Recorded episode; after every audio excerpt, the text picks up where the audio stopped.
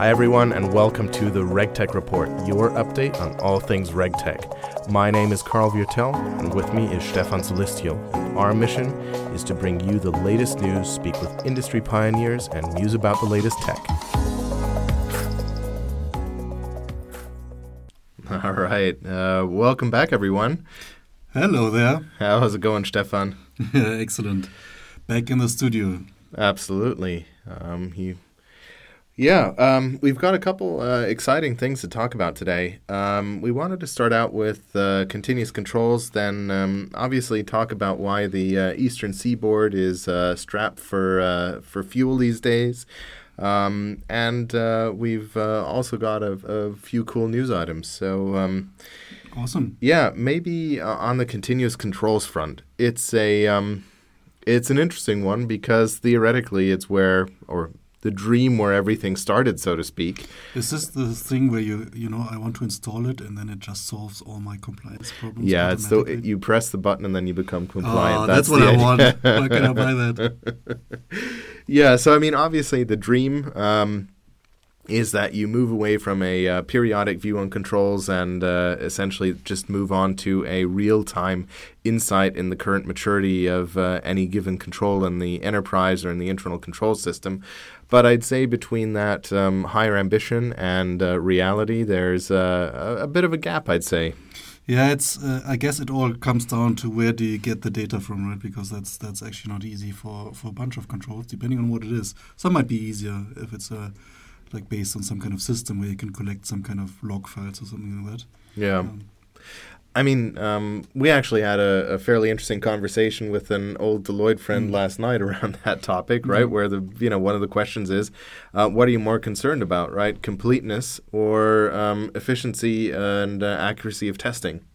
Yeah, and uh, that's what he said, right? That that was the the, the, the latter was the big driver because um, I mean, to be honest, in a lot of organizations is a huge effort driver, especially on the auditing and testing side, to collect all that stuff and remind everybody else, especially on first first line of defense, that they should be doing this because this is not part of their normal, let's say. Uh, preferred activities usually yeah. and then you might end up in a in a way where all the auditors are coming and then you need to kind of back document the stuff happening if that's even possible mm, yeah I, ideally not mm. but i mean i guess it um, I think sometimes you might um, come to a point where you're you no longer necessarily have in focus that the core um, motivation for any kind of controls is to prevent fraud and ensure um, accuracy and, and uh, appropriateness of processing, right? And sometimes I fear that with the ambition to automate and perfect and and uh, uh, get 100% right, you might sort of lose track of that goal. So I mean, I think um, some of the more uh, the smarter approaches are probably to you know apply the healthy 80-20 rule and see yeah.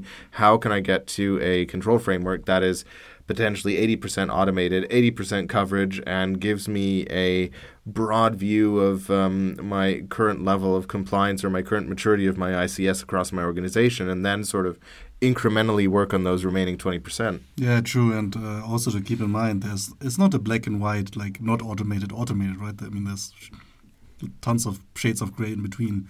Yeah. Maybe it's also enough to uh, like, kind of achieve this 80 20 there as well, and basically augment the human human effort there. Yeah, I mean, I I'd say that few people probably have, or few organizations are probably at peak um, peak continuous controls. But on the other hand, I mean, if you were, wouldn't you ask yourself, are we really spending money and time on the right things? Yeah, yeah, maybe it's it is the classic risk um, risk management aspect, right? Is it is the mitigation more expensive than the actual risk? and that's true. Well, uh, it could be that it's it's way too too hard to actually uh, implement something like that. But where it makes sense, uh, you could also um, not just um, decrease your effort, but you could increase also your, your risk position because if you have more assurance of uh, the control having worked the entire time and not just at uh, like once a year or something like that, that's usually also better. Yeah, agreed. Um, maybe we uh, talk a little bit about um, uh, the fuel supplies on the eastern seaboard. And could that have been prevented by continuous controls? Uh, that's actually a very good. That's actually a very good question. Yeah. So I mean, um, honestly, I didn't follow this in that much uh, depth, but maybe Stefan, you could give us sort yeah, of the I, rundown. I have to admit, I also have um, um, like dangerous half knowledge because I read some like you know the, the titles and so on, not always in depth. But it seems what happened is basically is like one of those standard ransomware attacks, right? I mean, these things happen now every day, everywhere. It becomes maybe a bit more newsworthy if it's critical infrastructure like this. Um, but what really made the news is that they basically shut down the whole pipeline, and uh, this is a major pipeline to support the entire eastern seaboard of the U.S. with gasoline. I don't know what gasoline is, by the way. I, I, this is dinosaur no, juice. It, Stefan, it's like a charging station, but liquid comes out that can burst into flames at any time. That's strange. Why would anybody do that? and I guess it every like most of the stuff gets converted into heat. Yeah, yeah. well, anyway, uh, we digress. But uh, apparently that's what happened, and, and, then it created this kind of feedback loop, maybe even psychological feedback loop. People heard about it, then they rushed to the gas station, fill up all their canisters, uh, reserve canisters, and that basically meant uh, supply uh, demand far uh, went over the supply and prices shot up like crazy. So uh, that's, yeah. I guess, why everybody kind of noticed it. But the, the ransomware itself, what I heard, not sure if it's fully true, is that the um, effect was only on their office IT and not on their like their not the OT, the OT, the like the industrial yeah. control systems, and um, they shut down everything out of precaution and maybe because they knew they were not like if it's already in the office IT, then it's maybe a li- if they already knew that, then it's likely to jump over. Maybe it was prudent. Maybe it was an overreaction.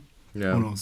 I mean, I think two sort of uh, really current trends uh, come to fruition here. So one is um, the convergence of IT and OT in mm. a lot of production systems, right? Where um, IT generally has reasonably controls, and then you all of a sudden, well, not all of a sudden, but you link them now to the OT and uh, create a more seamless view and sort of the same concepts of controls that applied for IT don't really work for OT. So, as an example, right, multi factor authentication to critical systems in IT, fair enough. Um, uh, access to uh, OT ports and uh, on the actual hardware is well, how high can you jump? Uh, you know, how, how high can you make the fence? Um, so I think that the convergence of those obviously led to well, either cross effects that were inadvertent or um, basically the uh, insufficient separation of disaster recovery or emergency response plans um, to differentiate between IT and OT. Yeah.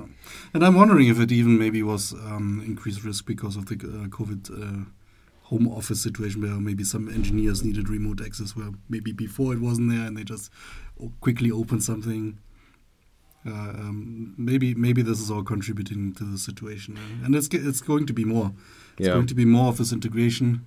I was just remembering even this um, advertising from Boston Dynamics, the Spot robot dog, yeah. which is targeted at like industrial operators, right? And um, to like have a remote control of some, you know, you can read out the valve in the in the factory from your home. That's what they put in the, yeah. in the in the advertising. And I guess sort of the second big element that uh, is surprising for me is that we all just sort of went through the most disruptive um, adverse event in well modern uh, business mm-hmm. right mm-hmm. with the pandemic and it seems like as we discussed many times in this pod right mm-hmm. most people actually came away reasonably reasonably unscathed right so you would think everyone's sort of at their top of their game and you know everyone involved in operational resilience is riding high and then something as seemingly um, well, problematic as overreacting and shutting down a pipeline because your uh, office IT was uh, ransom attacked just seems out of fallen out of time to be honest. Yeah, yeah, it is. Uh, it is a strange thing, but uh, on the other hand, um, maybe this uh, this being so newsworthy serves again to put it into people's like conscious uh, attention. True, true. Um, maybe just uh, a little bit of uh, news because we do have actually a few exciting things, and I did want to start on one element uh, that sort of uh, takes us back to uh, last um, to our last pod, which is around ESG.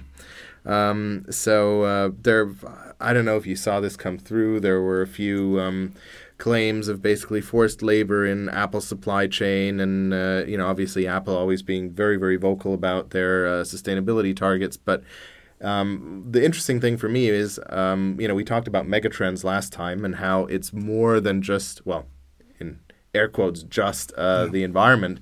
But I mean, this is very much not an environmental issue, and yet it's the one that's making. Um, uh, making quite a bit of uh, news and you know creating quite a bit of uh, challenges for Apple. So uh, I, I actually thought that was um, that was kind of interesting. Yeah, I wonder also about the timing of these things. I just saw it yesterday. I just uh, saw it also in, in, the German news, yeah, and on some um, news websites that. Um, there's this uh, also ESG type law here that was passed, I think, in February and not yet active, the Lieferkettengesetz uh, for all you German speakers out here, the supply chain law. Um, and basically, the news in a, in a, number of different outlets was the German uh, automotive industry might have a problem with their Chinese partners operating in certain areas because maybe there's some human rights uh, problems, and that they would have to uh, cancel or end the cooperation. So uh, I wonder why that came out yesterday. Uh, I don't know what uh, yeah. why, why that was, was suddenly so top of mind. And then uh, uh, to all the uh, boomers out there, the WhatsApp end user agreement is now live. Now, literally speaking about boomers, I got a question about. I was visiting my parents on the weekend, yeah, and same here. My seventy-one-year-old mother asked me about it. So, Stefan, what about this WhatsApp thing? Yeah, because all my friends are talking about it. yeah. Uh, yeah.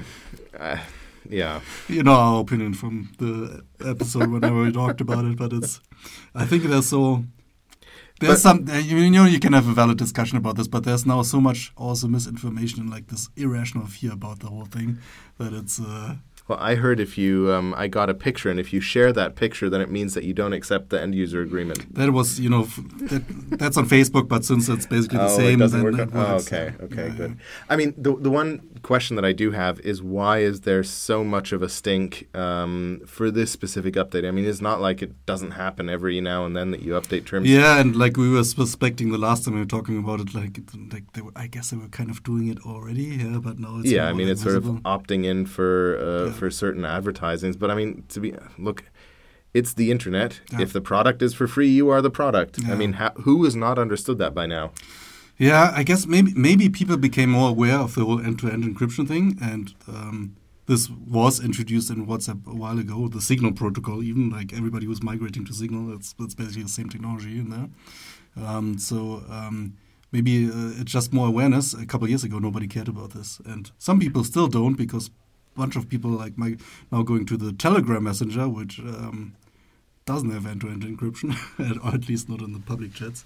So um, yeah, it's. Um, I don't know. Maybe that's just again one of these things that uh, somehow the attention was created uh, uh, overall for the topic, which is maybe good uh, that people um, yeah. um, um, deal with these things and think about it. And now the the trigger was, uh, and that was maybe also from Facebook a um, not a good way to handle the communication of how they wanted to do like put this in, even though objectively is quite harmless. Uh, what the yeah. changes in the, in the I mean, I think you do make a good point, right? So one is it is the, I'd say maybe fallout from increased privacy awareness, mm. right? And second, Facebook is absolutely horrible at PR lately. Yeah. Like they are just not doing a good job in. I mean, know your customer. Right? well, the customers, the adver- uh, the advertising clients, right? So yeah, uh, who is doing an amazing work at PR in sort of his own quirky way is uh, Elon, and uh, single-handedly um, crushed Bitcoin yeah, with the tweet. God damn it! now I have to move everything to Dogecoin, I guess. Yeah, Doge to the moon, dude. Yeah, literally. Yeah. But I mean, all, all joking aside, um, I'd say that it might have been a relevant reference point for people that, um, you know, who do you rather want your investment based on? Uh, you know, someone like back in the day, Alan Greenspan, um, you know, saying some uh, economically minded, intelligent things, or um, Elon tweeting, right? I mean, what? Yeah, and uh, he is definitely um, influencing markets like that. I mean, he already got the SEC thing, like the slap on the wrist for some Tesla things, right, in the past. But Yeah. uh, nobody can prevent him doing that for cryptocurrencies at the moment. So, Yeah, it's a, it's certainly. Uh, I mean, it, it's great memes and all the rest Yeah. of it, but I do think it's actually a fundamentally interesting data point for sort of crypto as a currency, right? yeah. Oh, and then uh, some news out of Germany that I thought was very interesting. Um, so we know that N26, um, the uh, uh, online digital bank uh, here in Germany, that claims to have more customers than uh, uh, I think Deutsche Bank or something. yeah, millions. Um, uh, I don't know. yeah. How many. Um, Who- Who knows how many are actually active? But And so they've been certainly in the scrutiny of uh, the German regulator BaFin, and uh, BaFin has been surprisingly public about their how they're not pleased of uh, the operations, and now they got their little watchdog from BaFin by their side. yeah, it's it's a sign of you know really becoming a real bank. But because what other bank hasn't had that at some time, some point in time? Yeah. Well, Well, to be honest, I'm not sure that that N26 has been or uh, that Mm. BaFin has been that vocal uh, for other Mm. banks. Um, I think they are more so with N26, but you know, I, look, I don't know. Yeah. Maybe for good reason, maybe not. I'm obviously not in the Well, details for, there. for, for sure, they they are um, in their risk evaluation. They also see it as an increasing risk because they the the topics, especially about um, um, anti money money laundering, like insufficient AML practices, basically. Yep. That is not a new thing. That's been basically since the beginning. And is if you think about it, uh, if you have an organization that's very much focused on growth and acquiring new users, new customers at like any price, basically, um, at any cost, then that is um, something that in the in the trade-off of their own risk uh, evaluation probably was a bit lower. Uh, Yep. and um, that was, I guess, no. I, I remembered even this Netflix show, this uh, with the teenagers sell drugs. I think Oh, that- yeah, I how to sell drugs yeah, online fast. They they even like they don't name them by name, but it was pretty clear that they're talking about like opening a bank account uh, like in one of the new banks yeah, um, for for their own little money laundering thing. So um, yeah, it's it's a thing. Should we do a um, uh, a top three? Yeah, let's do it. Hey. Hey. Woo. Yeah. Top three, three, three, three, three, three, three. it's the Top 3. So I was thinking um, we could do the top three things you do when you get vaccinated. Yeah, it's such a timely top three because we all we both just got it last week the Mhm. first shot, right? So uh, what's uh, what's the first thing you do? The first thing, you know, because um, because I got BioNTech and you need to have the second shot. Um, and normally, I think it's the the normal recommendation is three weeks, but now they're stretching it out here to six weeks. So now I'm starting to plot on how to get the one like faster. So I, I'm getting the privileges faster. Yeah, so for me, the first thing is uh, bragging about my uh, superior vaccination because, of course, I also got BioNTech and not, you know, like the uh, basically the the dirty crack heroin mixture of AstraZeneca. Or like you know the others that are out there. Others, Yeah, who knows? aspirin or whatever. Yeah. I also need to prioritize on where I'm an, um, where I'm a shareholder, of course. So uh, that also fits. Second thing you do. Yeah, second one, um, similar to yours, like um, just in general, you know, to rub people, people's faces in it. That uh, you know, Yeah. yeah, like just to show your superiority. Ah, yeah, you know, I already got it. You know, why are you, why didn't you get it? What's wrong with you? Huh? Well, that's actually my second thing, which is fielding questions about um, what underlying condition you might have had Oh, to yeah. get prioritized. but for me, it was just savviness in booking. which is, I guess, also like you know, you're like critical. This is like a critical skill for Oh, clearly. Um, the number one thing you do. Number one, yeah. Um, so um, in parallel, yeah, um, here um, the restaurants, beer gardens, and so on are reopening, and of course you also have some advantages while vaccinated. So and um, um, of course a very traditional German or even Bavarian thing is just to go to random random people and drink their beer from their glasses. Mm, It's uh, called a Norgal Morga. klar, några saffa. Yeah.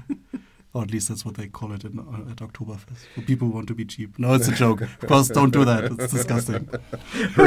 There's no vaccination no, against that. no, I think everybody has like at Oktoberfest. Everybody has observed like some some person doing that somewhere, and it's Well, uh, my number one thing, and look, medical professionals don't, um, you know, they know this, but they don't spread it very much because everyone in the medical community knows that the vaccination only works if you post it on social media. oh yeah. Right? obviously. Before that, it's just it's useless. Yeah, it's called an Impfi. I, I heard Impf, Impfen is uh, German for uh, vaccine or um, Vaccination vaccination, and an Impfi is like a selfie well, with like your the- of your yeah. yeah, and showing like your your the um, basically the band aid. Um, that's an Impfi. Yeah. And So an influencer then. influent, nice. yeah. So uh, all you guys and girls getting uh, vaccinated out there, make sure to post it on social media to make it work. Yeah. It's uh, a couple days after the post, and the the uh, antibodies really go up. That's scientifically proven. Each heart on Insta. Um, Oh yeah, yeah. higher the- oh, yeah, right. It depends on the engagement, on, on the likes, and on uh, like how many people are uh, like react to it. All it needs to be viral on social media, you know. Not a real, Ooh, all right. Now I think we've um, gone into the dad joke segment of the podcast, and I think that is a perfect time to end this podcast. Everyone, it's been a pleasure, and we look forward to catching up soon. Take care. bye bye. Thanks for listening. Let's continue the conversation on Twitter. Follow our dedicated podcast handle at the RegTech Rep. Make sure to rate this podcast and send your thoughts and comments to the RegTech Report at alyne.com. Once again, that's the RegTech Report at alyne.com. You can also follow Alyne on LinkedIn, Facebook, or Twitter, or catch up on our podcasts on alyne.com slash the RegTech Report.